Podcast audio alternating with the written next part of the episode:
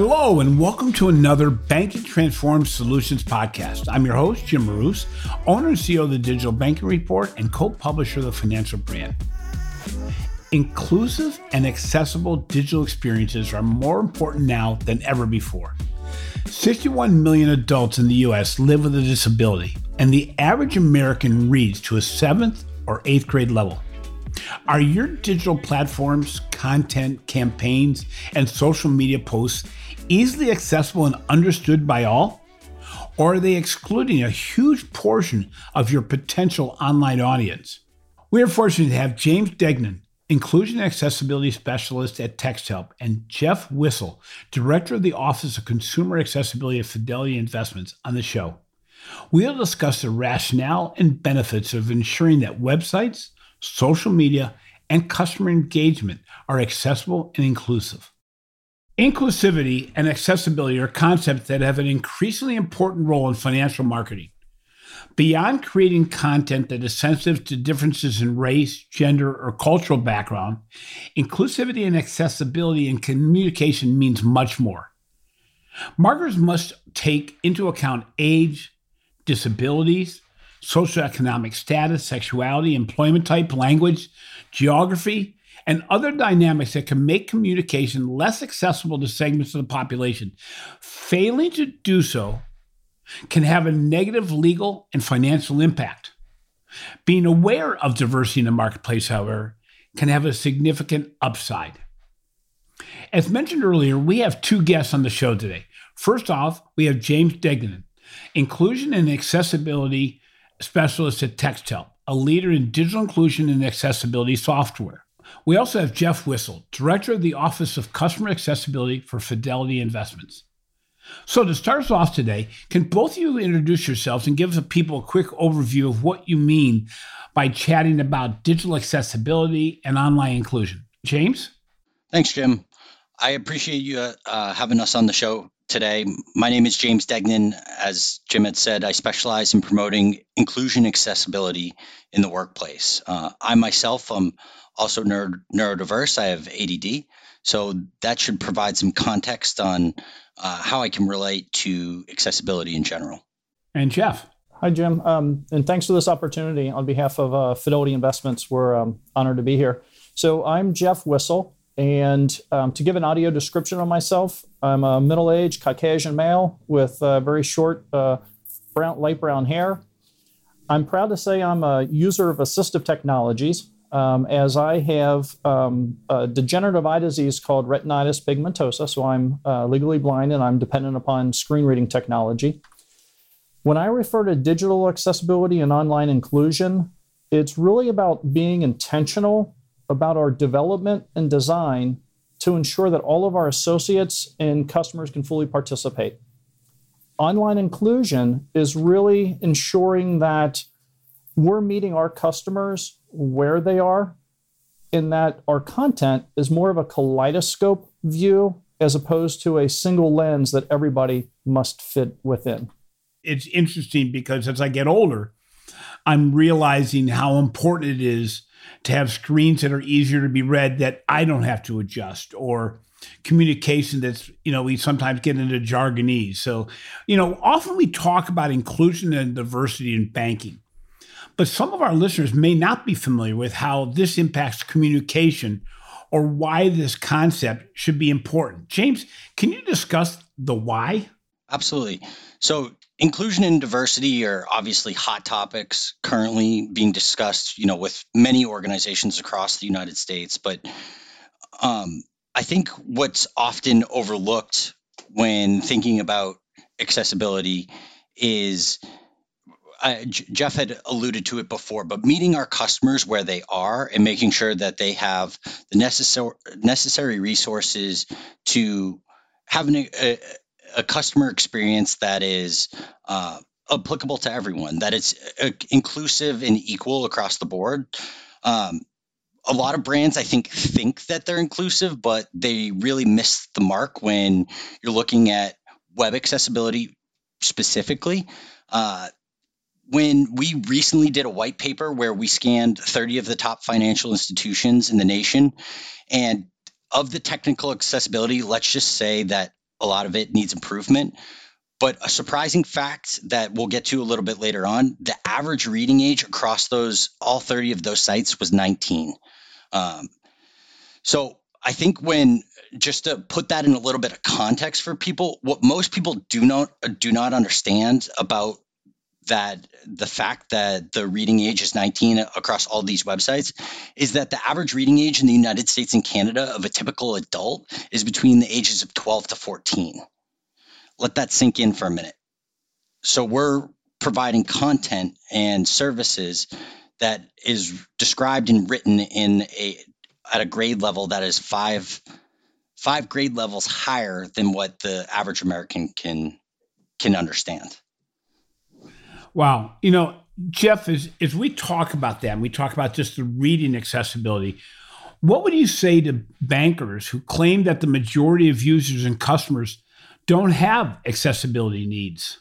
For me, Jim, I would say that this type of claim is formed by the lack of proximity. 70% of, disabil- of, dis- of disabilities are invisible, and 70% of disabilities are you know, formed by, and I'm using air quotes, the glorious aging process. So when we say one out of four people throughout the world have some form of a disability, it's hard to imagine because we can't see 70% of them.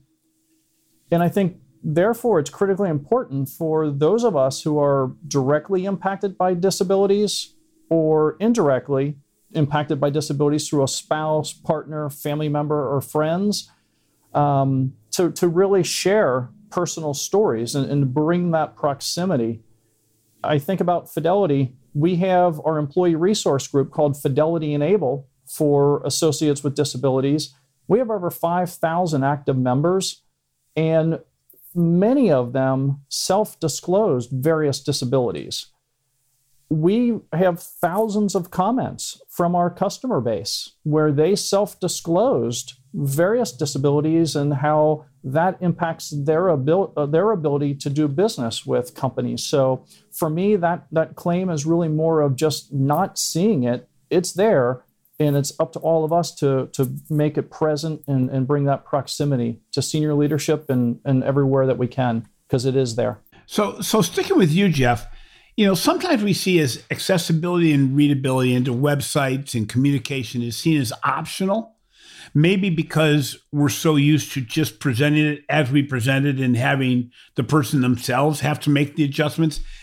It's certainly not easy to accomplish. Why is this important at Fidelity? I would say this is extremely important to us at Fidelity. Um, if you think about at Fidelity, I mean, we are fortunate to be one of the world's leading providers for 401k and 403b retirement services. Tens of millions of employees are counting on Fidelity to help them with their retirement planning. We have millions of customers who count on us to help them with their personal investing needs. We have over 55,000 um, associates who work tirelessly on being customer obsessed. We simply want to make sure that every one of our associates has what they need and, and, and how they need to use our technology in a way that helps them and all of our customers fully participate in our products and services. Um, you know, we place a tremendous amount of focus on enhancing our accessibility capabilities and we're also requiring that of our suppliers. We procure thousands of products and services, and we want to make sure that you know we we are asking before we buy, because we want we don't want to exclude anybody. I mean, who wants to exclude 15% of a potential customer base? Um, and we feel that everyone counts, everyone matters, and everyone needs to be able to, to be involved, um, especially with finances, which is very personal. So, James, when we discuss the need for inclusion and accessibility, especially accessibility, we often reference the American Americans with Disabilities Act. Um, can you explain a little bit about the legal obligations around accessibility and inclusion that are what our listeners should be aware of? Absolutely, yes. So When it comes to the Americans with Disabilities Act or ADA, uh, in 2018, basically, the DOJ said that your website is an extension of your storefront. And like making physical accommodations for your storefront, the same thing needs to be done for your website. So, under Title 2 and 3 of the ADA, that's you are required by law to make sure that your website is compliant. Now, in order for a website to be compliant, you need to adhere to the WCAG 2.1 guidelines. Now, WCAG stands for Web Content Accessibility Guidelines, and they were created by the World Wide Web Consortium. And what the goal is of WCAG is to create a standard structure which allows users to engage with your website. Now, this is particularly important for customers who use assistive technology such as a screen reader. Now, this is a big issue across the entire globe, but specifically here in the United States, some big names that have been hit hard by digital accessibility are Domino's, Netflix, Amazon, and Beyonce are just a few names that have already incurred digital accessibility lawsuits.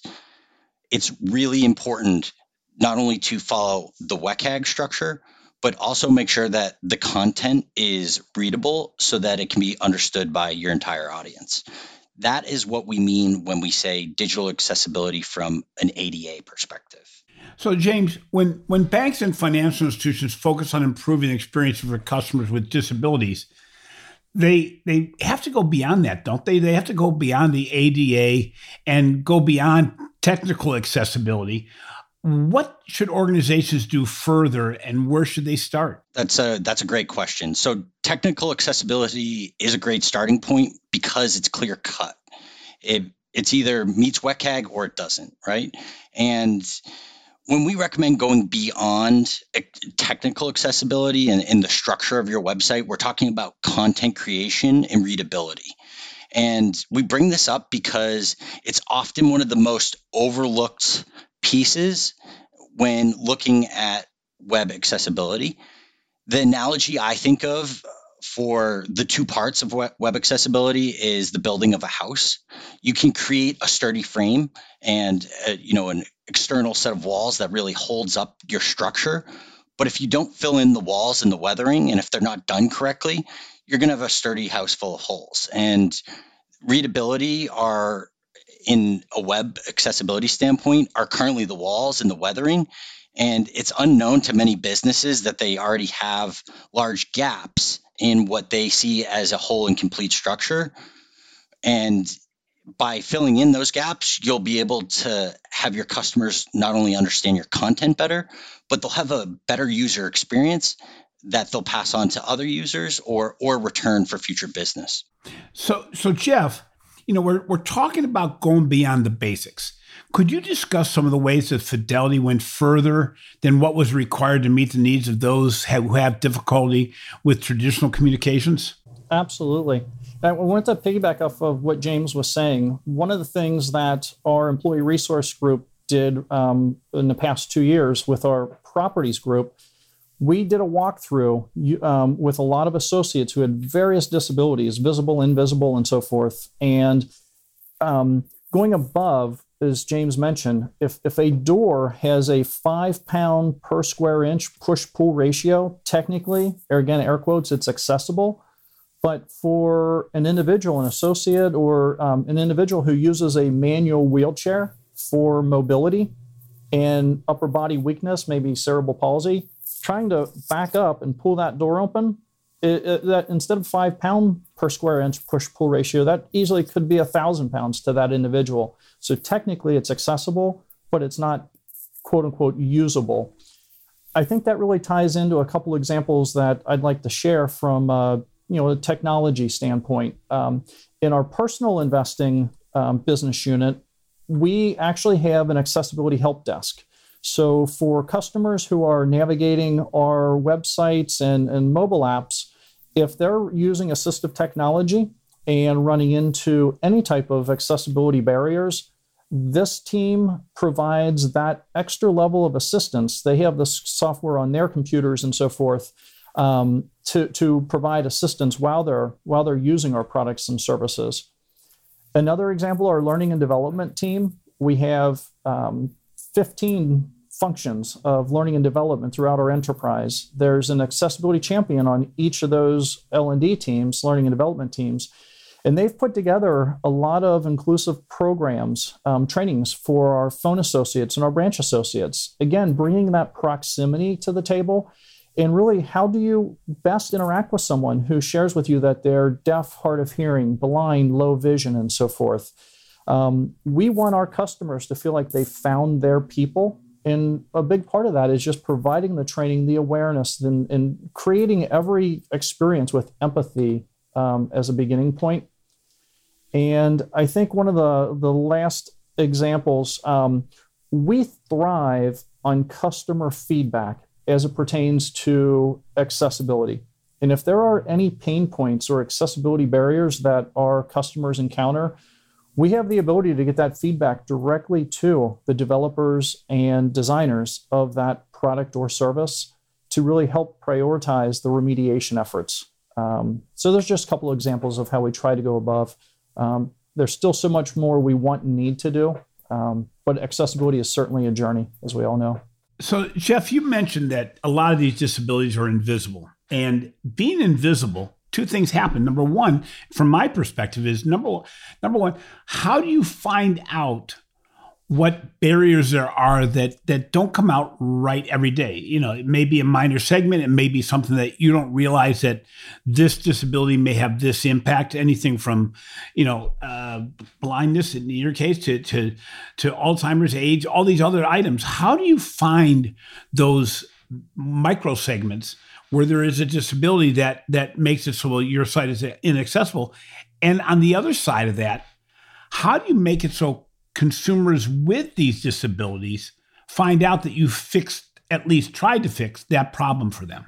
It's a, it's a great question. There's um, multiple ways to answer that. I, I want to share, I, I think, two examples of how we find the different segments and, and uncover the um, you know the, the various communities, disability communities, and so forth. And I mentioned a kaleidoscope lens earlier. Um, I, I, think about my eye disease and the lens that I look at life through, that's just my experience. There's so many other individuals who share the same eye disease who have totally different symptoms and um, characteristics of it. So, really finding as many viewpoints and use cases as possible is one of those key areas that we find this in.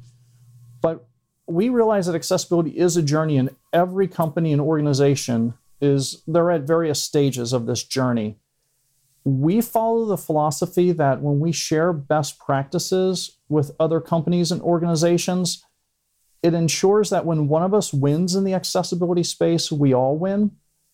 And I think, you know, our friends at JP Morgan, we've done several conference presentations with them. And, and one of the titles that we use uh, is Competitors in Business, Collaborators in Accessibility.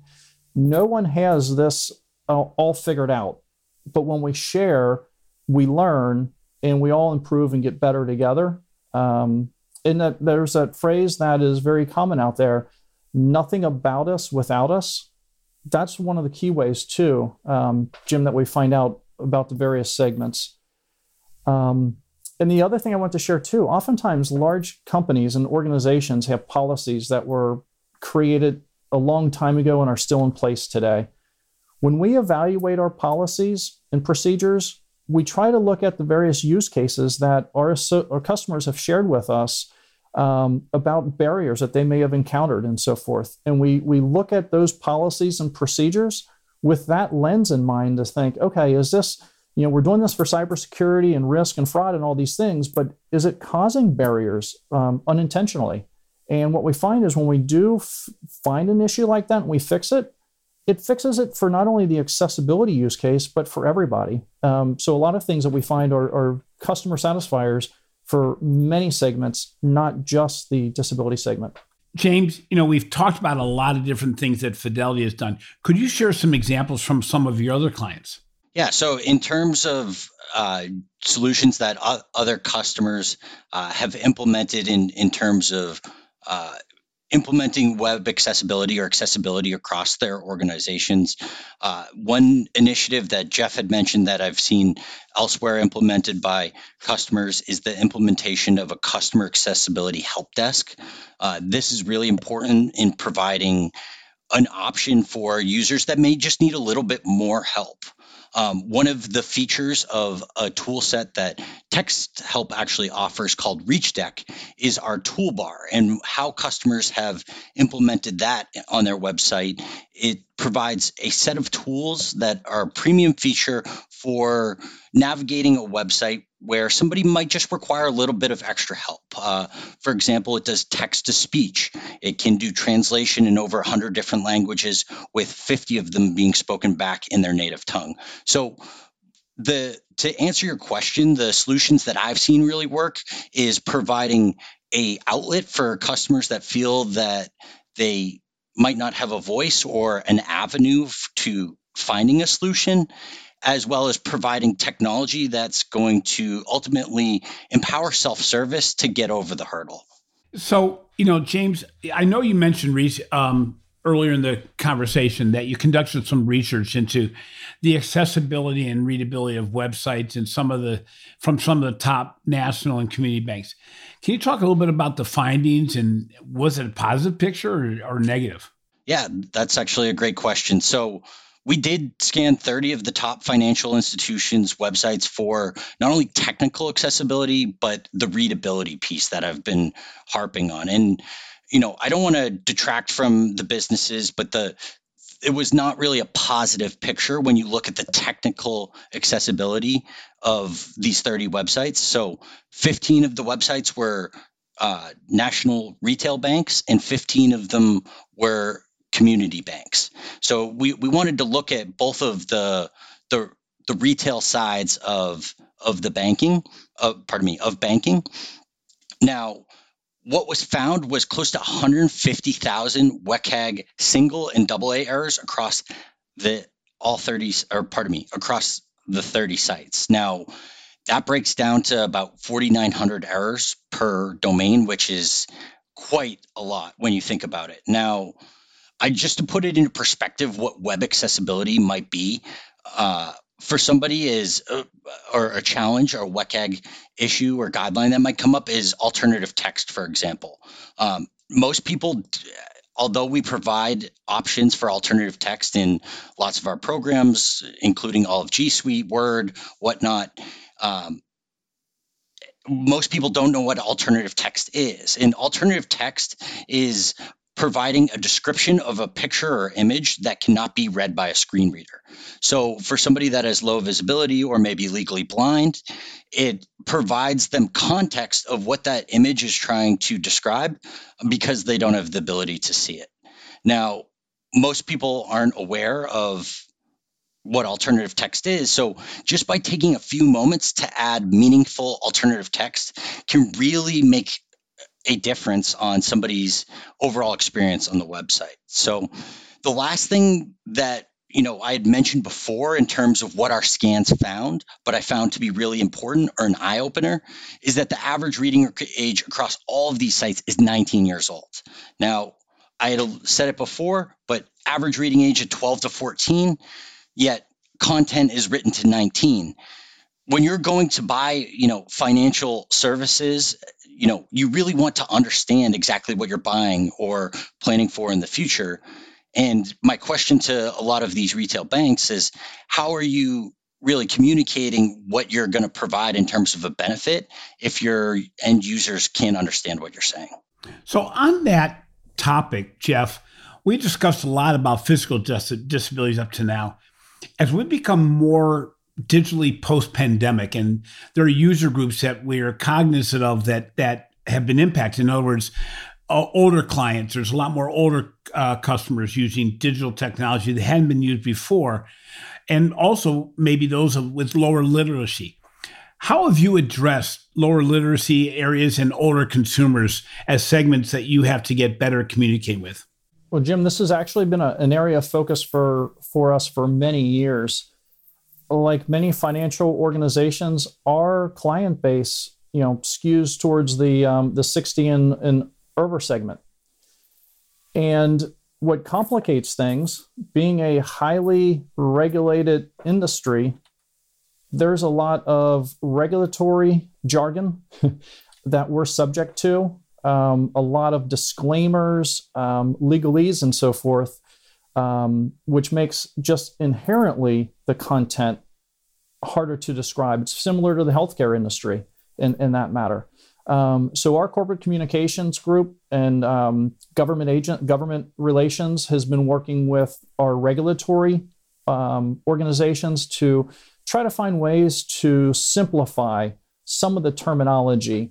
Um, our corporate communications team and our learning and development teams have been working on creating um, language that's clearer, more concise, definitely more inclusive um, in everything that we do, whether it be a, a, a newsletter, a website content, um, like like James mentioned, really trying to to you know how can we take a lot of critically important information. Finances are one of the most personal things that we all have to deal with in our lives. We need to make sure that all of our customers, age and, and regardless of age for that matter, can fully understand, comprehend, participate, um, know what decisions they're making and, and how that decision is going to impact their livelihood and so forth. So lots of focus um, on the content and also working with regulator- regulators and regulatory industries on this to, to see how we can make this different. The other thing I wanted to share too, it's also learning styles.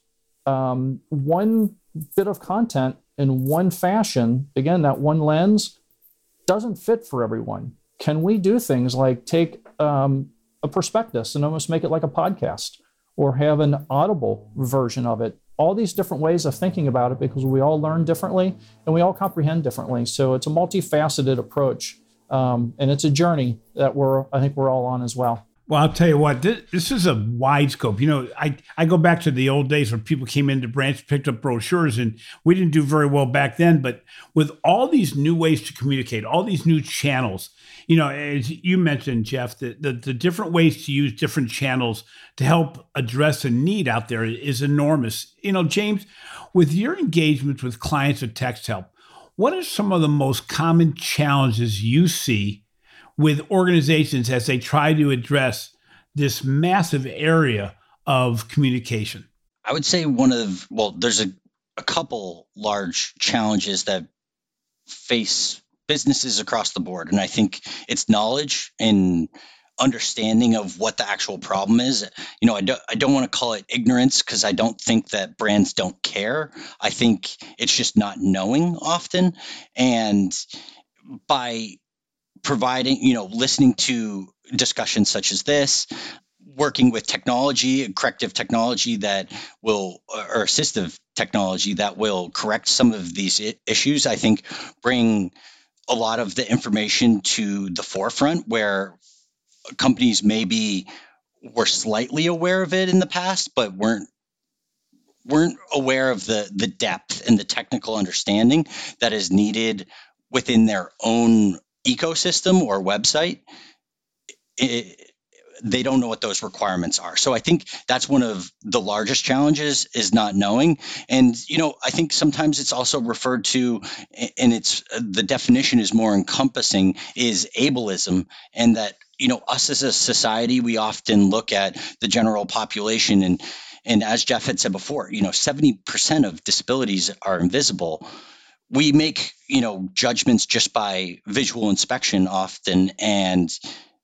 we're we're we can be way off. And if businesses just take the opportunity to understand the requirements of customers and take the time to ask uh, it's often easier to to really overcome those challenges yeah and jeff you know it's interesting we discussed today just a lot of information and and you know, financial institutions have a lot on their table right now just to get through the regular day. When you look at accessibility and inclusion, this is a whole new level of intensity and Im- impact that can be made.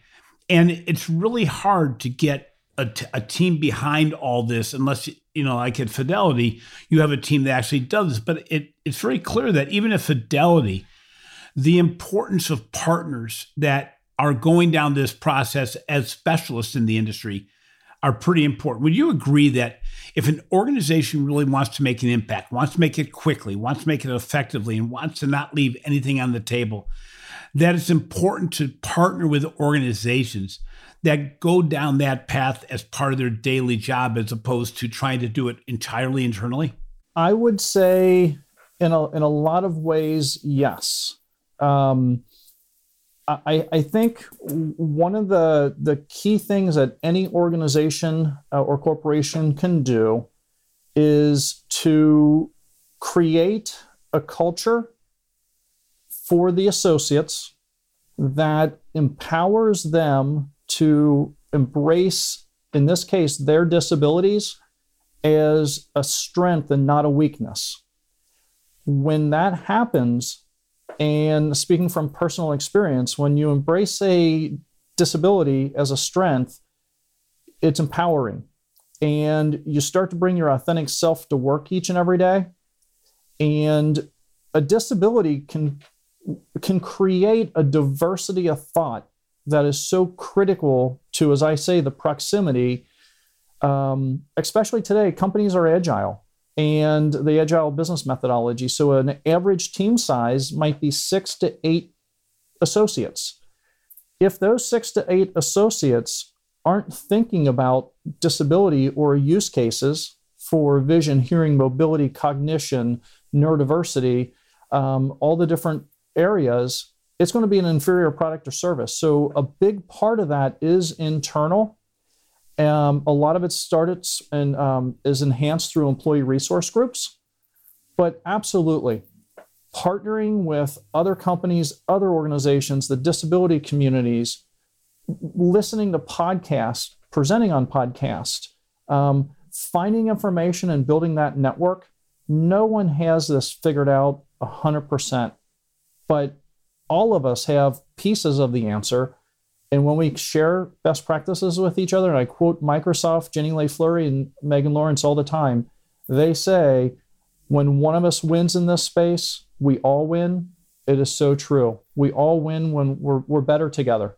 Um, so, absolutely, co- collaborating, sharing best practices, and making mistakes along the way is a critical part of the process as well. We have to test new things and listen to what customers and associates have to say um, with various lenses. You, you, know, it's interesting, Jeff. You make it very clear, especially Fidelity and, and some of the other companies you've mentioned. This is a cultural shift. This is not just a communications plan. This is not a project.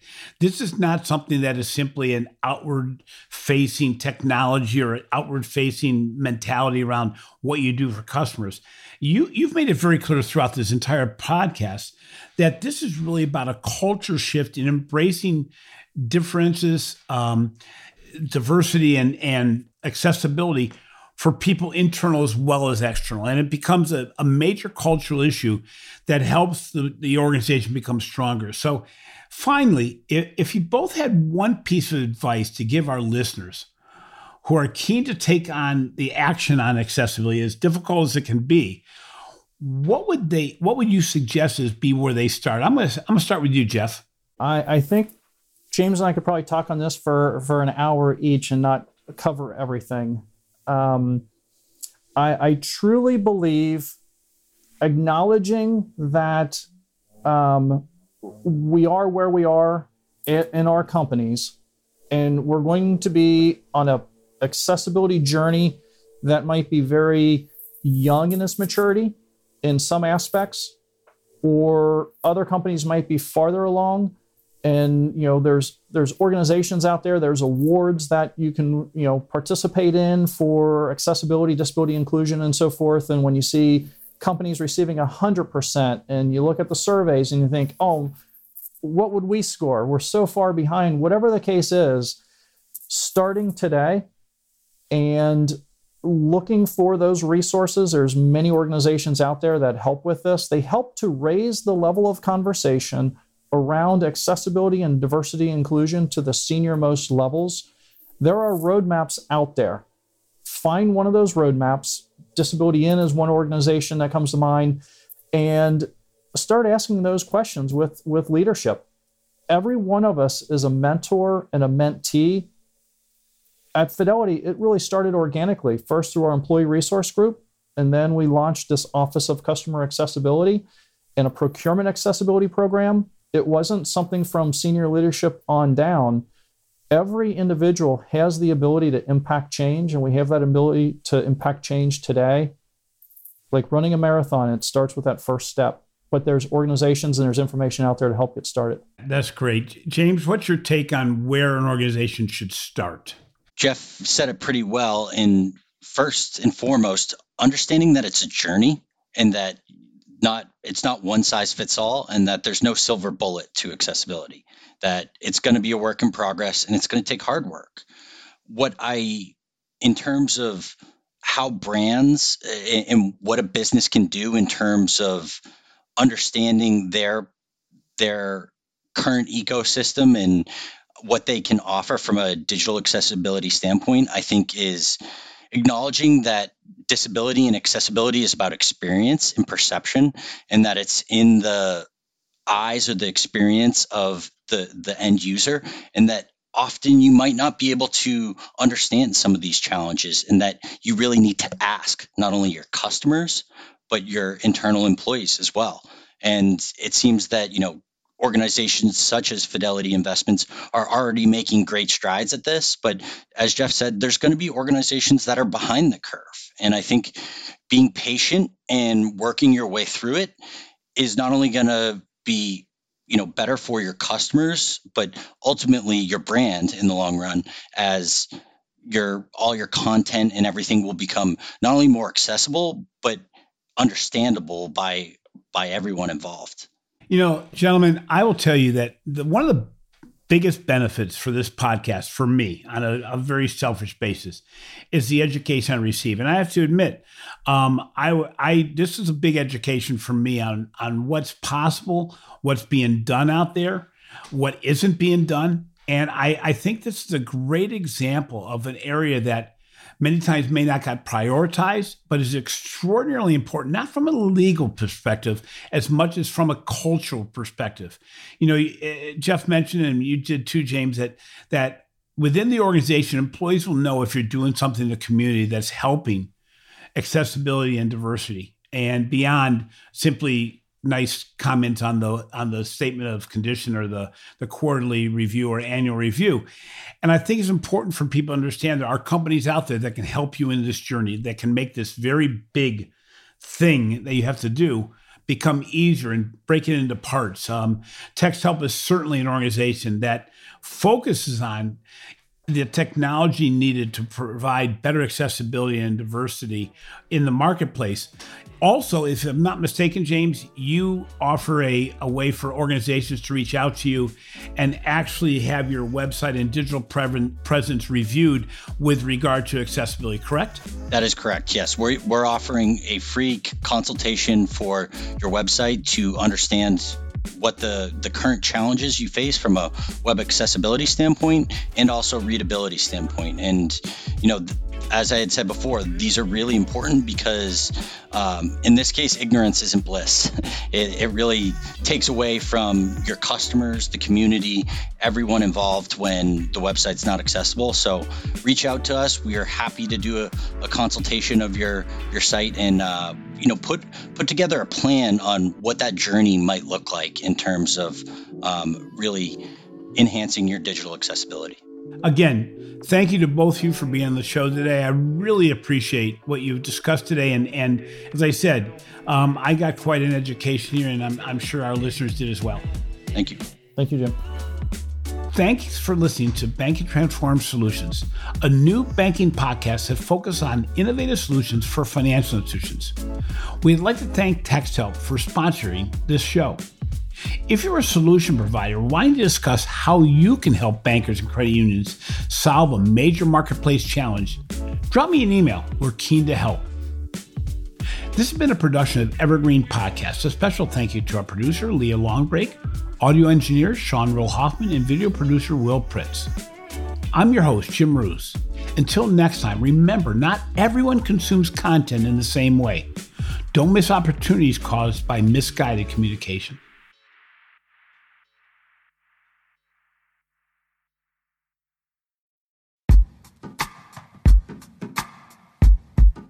The Jim Stroud podcast explores the discoveries and trends forming the future of our lives.